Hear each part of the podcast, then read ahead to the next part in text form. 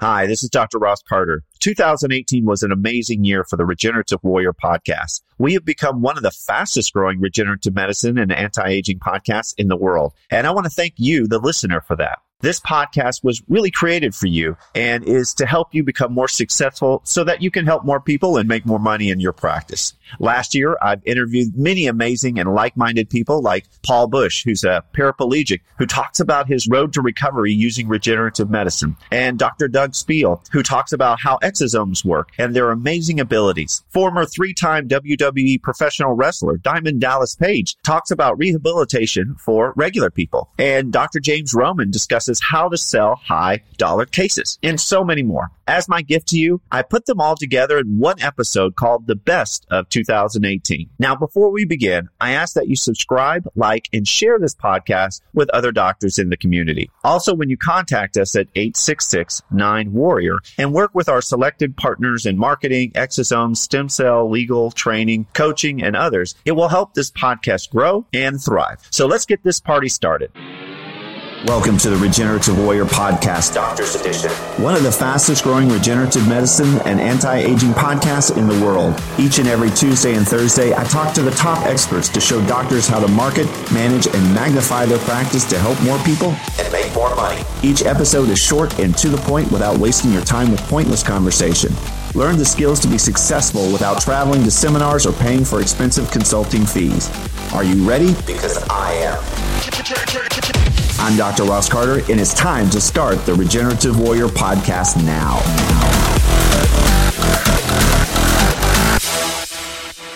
Two things before we get started.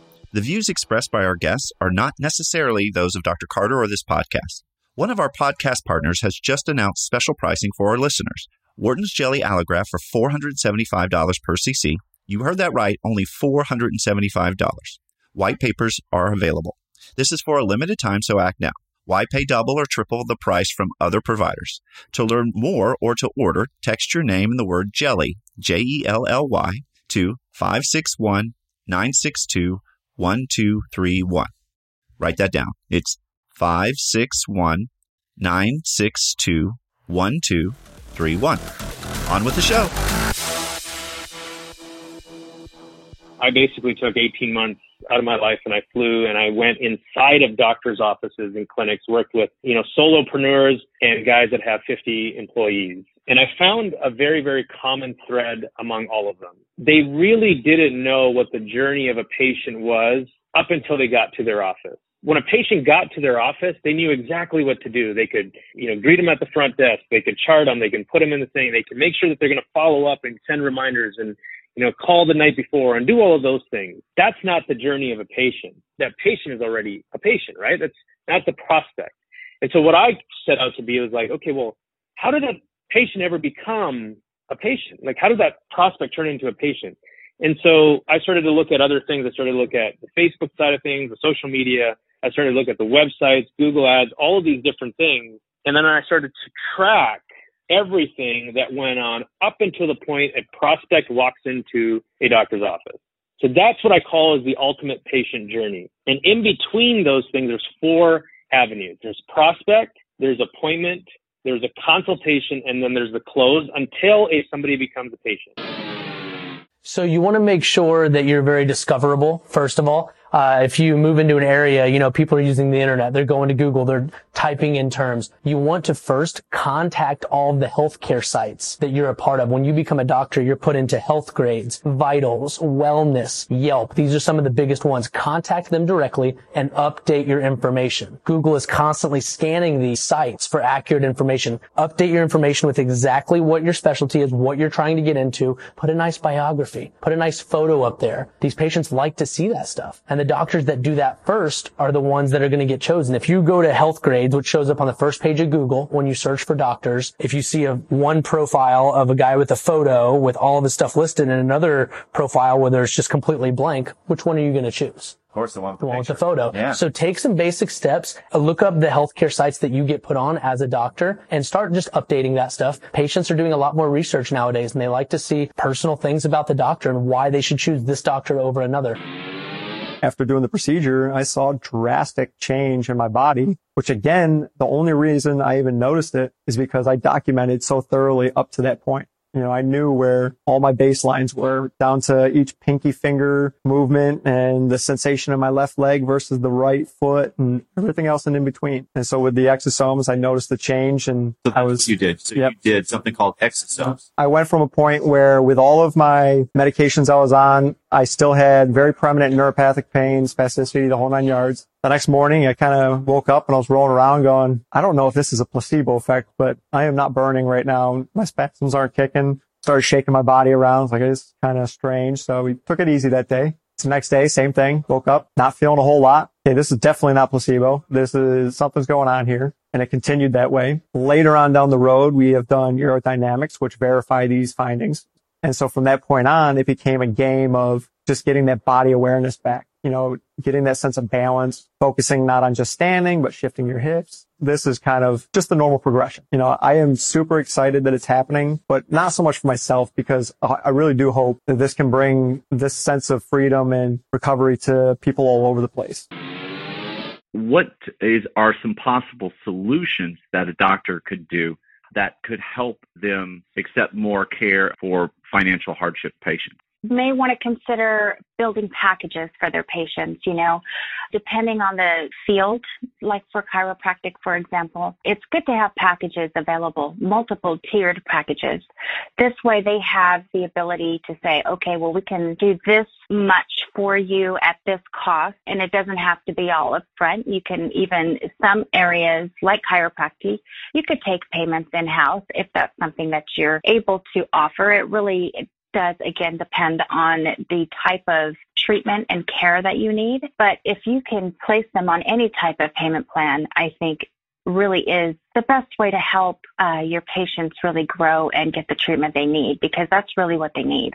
So trying to fit in any sort of payment plan, while difficult, is the easiest way to be able to help your patients. The problem is the bone marrow is old and you can't squeeze blood out of a turnip. So I can't get regeneration out of older patients that don't have cells to begin with. So you have to, you know, understand some of these older patient cells, no matter how many you give them. I mean, I, I can expand them and I used to do that. Take a 90 year old man, take his bone marrow, expand it, give him 20 million of his own of mesenchymal stem cells and nothing happened. Nothing. Was it because of the strength of the cells? Or It's because the cells are epigenetically closed, which is what happens over time and is supposed to happen. so it's better to It's better to use young cells right. to try to open up those processes. And where do you get the young cells? Well, the one that everybody talks about today is cord blood. However, those cord blood cells are allogeneic cells. So this idea that where you're putting cord blood in the clinic setting into somebody and those cells are going anywhere or doing anything is beyond false. However, if I can keep those young cells alive in the laboratory and collect their secretions, which are really called exosomes, I can get those growth factor and messenger RNA proteins that we're really looking for that we lack at our age and replace them. So they get your current cells to function like normal cells. when you're a small business and you're getting started and you're just delivering, you want to talk a little bit about what's in it for me as the employee. Why should I be following a process? Well, if you think about it, there are actually two stages because if I was being hired by your company, imagine if I come into your company and you say, hey, Mike, we have a process for everything that I want you to do. We have expectations. If you follow these processes, you will get it. You will achieve your expectations. It's in your interest to follow the process because number one, we're a process driven company. Number two, it's going to make your job so much easier. And number three, you're going to make way more money because you're going to be able to get up to speed faster than you've ever been able to get up to speed before. If it's a brand new person coming in, that's a little bit different because now they understand the culture of the company. The culture of the company is that it's a process driven company. It's a great thing when you walk into a company for the first time and they've got all their processes documented. It makes it really easy to get up to speed.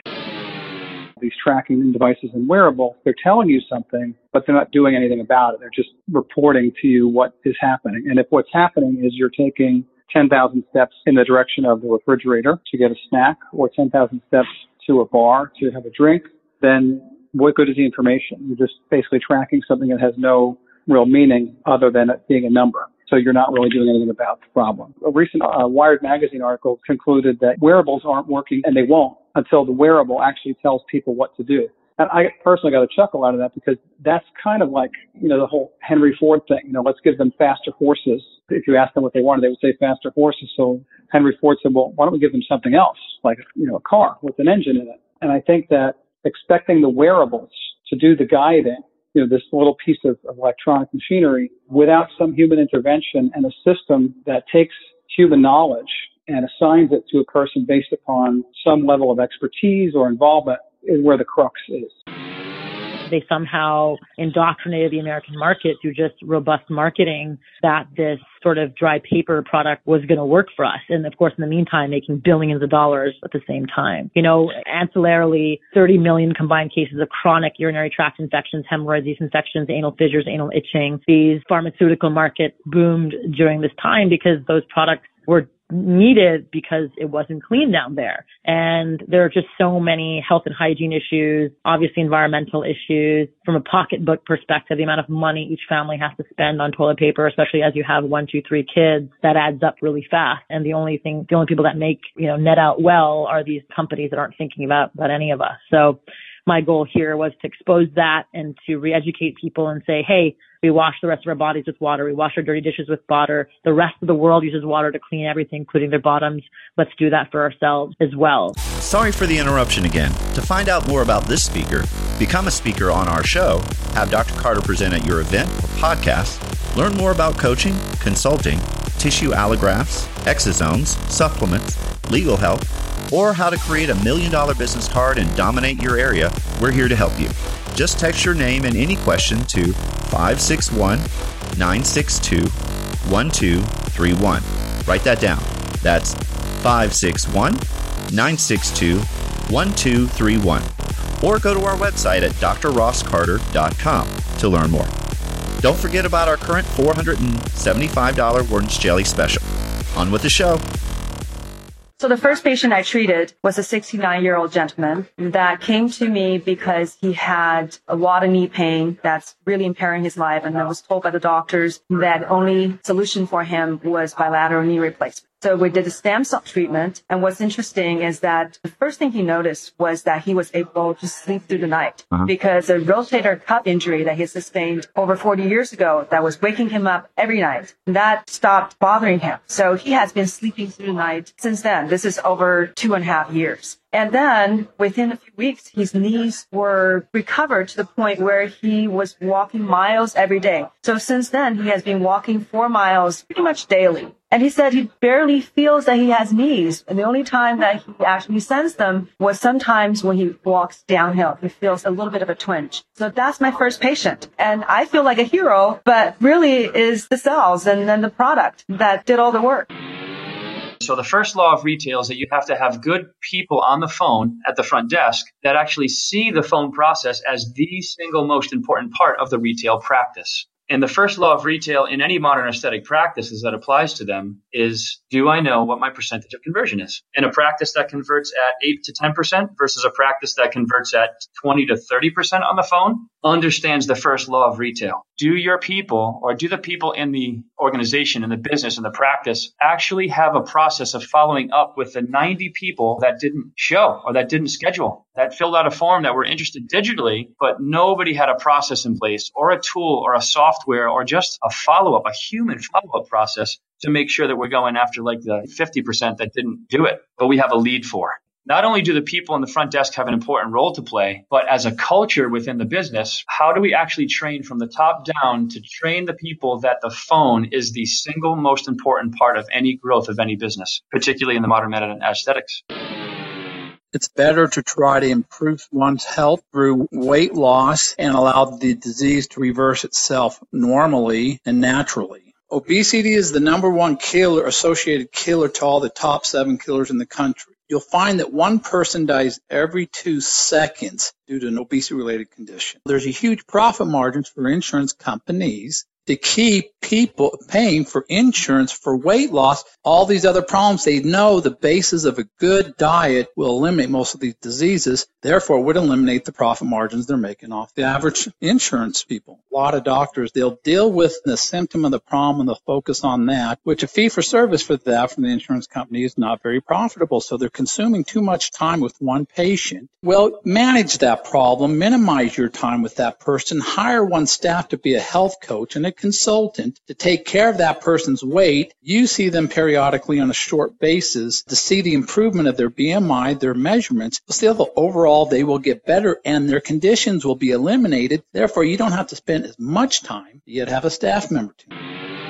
You and I are full of stem cells. You know, every minute, every day, every year for our entire lives, stem cells are churning over tissue. So the example I gave was if you stand in a ray of light and you brush your arm, that poof that comes off is uh, dead skin cells. So those cells have to be replaced on a daily basis. We have this like homeostasis where stem cells are constantly repairing and regenerating tissue. What we need to do is understand the mechanism of that so that we can apply it therapeutically, right? So the other example I gave was orthopedics, where you have injury in, let's say, a knee, and that injury is often in the white tissue. So that tissue is white for a reason. It's white because it's not very well perfused. So there's not a lot of blood in there. There's not a lot of blood in there, cells aren't getting into that area when it's injured. So what we do with regenerative therapy is we take cells from areas that we can actually access them, bone marrow, fat. We isolate the cells and then we use those cells to inject into areas that don't typically get perfused very well with stem cells. So like the knee, the cartilage and everything there. And that helps rebuild the tissue, but the cells don't really contribute to the tissue themselves. They actually educate the native cells how to re-engineer the tissue, how to regenerate the tissue themselves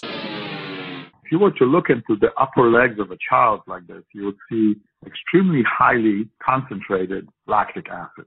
And of course, the lactic acid is the byproduct of the muscle being used. The more you damage the muscle tissue or cause those microscopic tears, the more of this lactic acid gets released. The higher the concentration of the lactic acid in the muscle tissue, the stronger the feedback to the brain, specifically to the pituitary gland, requesting hormone levels to rebuild the muscle back to pre-exercise conditions. So children, of course, have a high level of growth hormone because they're growing. They are also very, very active, which means they're boosting this hormone level because they're concentrating massive amounts of, of lactic acid in their muscles. And most of the adults actually don't experience this. So what we have done is we found a way of how to hack the brain into thinking the same way it did in your own body when you were a child. So how do we do that? We need to actually trick the brain that there's a huge muscle damage happening in your body.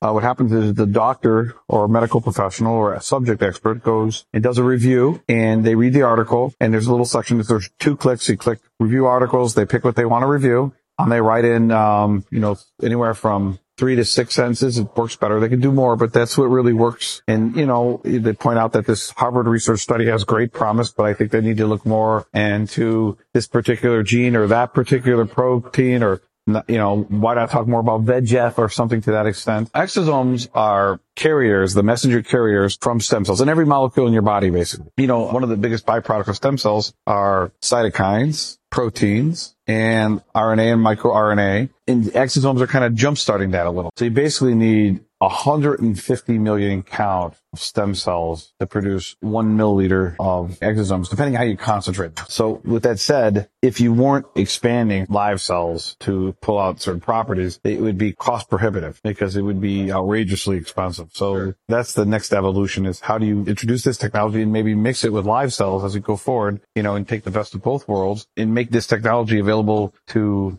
people that aren't, you know, billionaires as a marketing agency, we work with a lot of healthcare offices, you know, marketing cash services or uh, non-covered services for their practices. And you'll see different case managers have their own unique ways of doing it. And it's not systemized. And so what ends up happening a lot of times, if you have, you know, an office manager or you have a case manager or care coordinator that's doing these case presentations or these feed presentations, they just don't have a system in place. So it gets, you, know, you have one person doing one way in the office and then you could have an office manager, or a separate person come in and they have a different way of doing it. this system was just this, a really simple and effective way of providing financial care programs and systemizing it so it's more natural and then making sure that it's duplicated by different people in the office. They can step out of the room and know that whatever team member is going to come in and actually do the, the financial presentation is going to do it the same way every single time.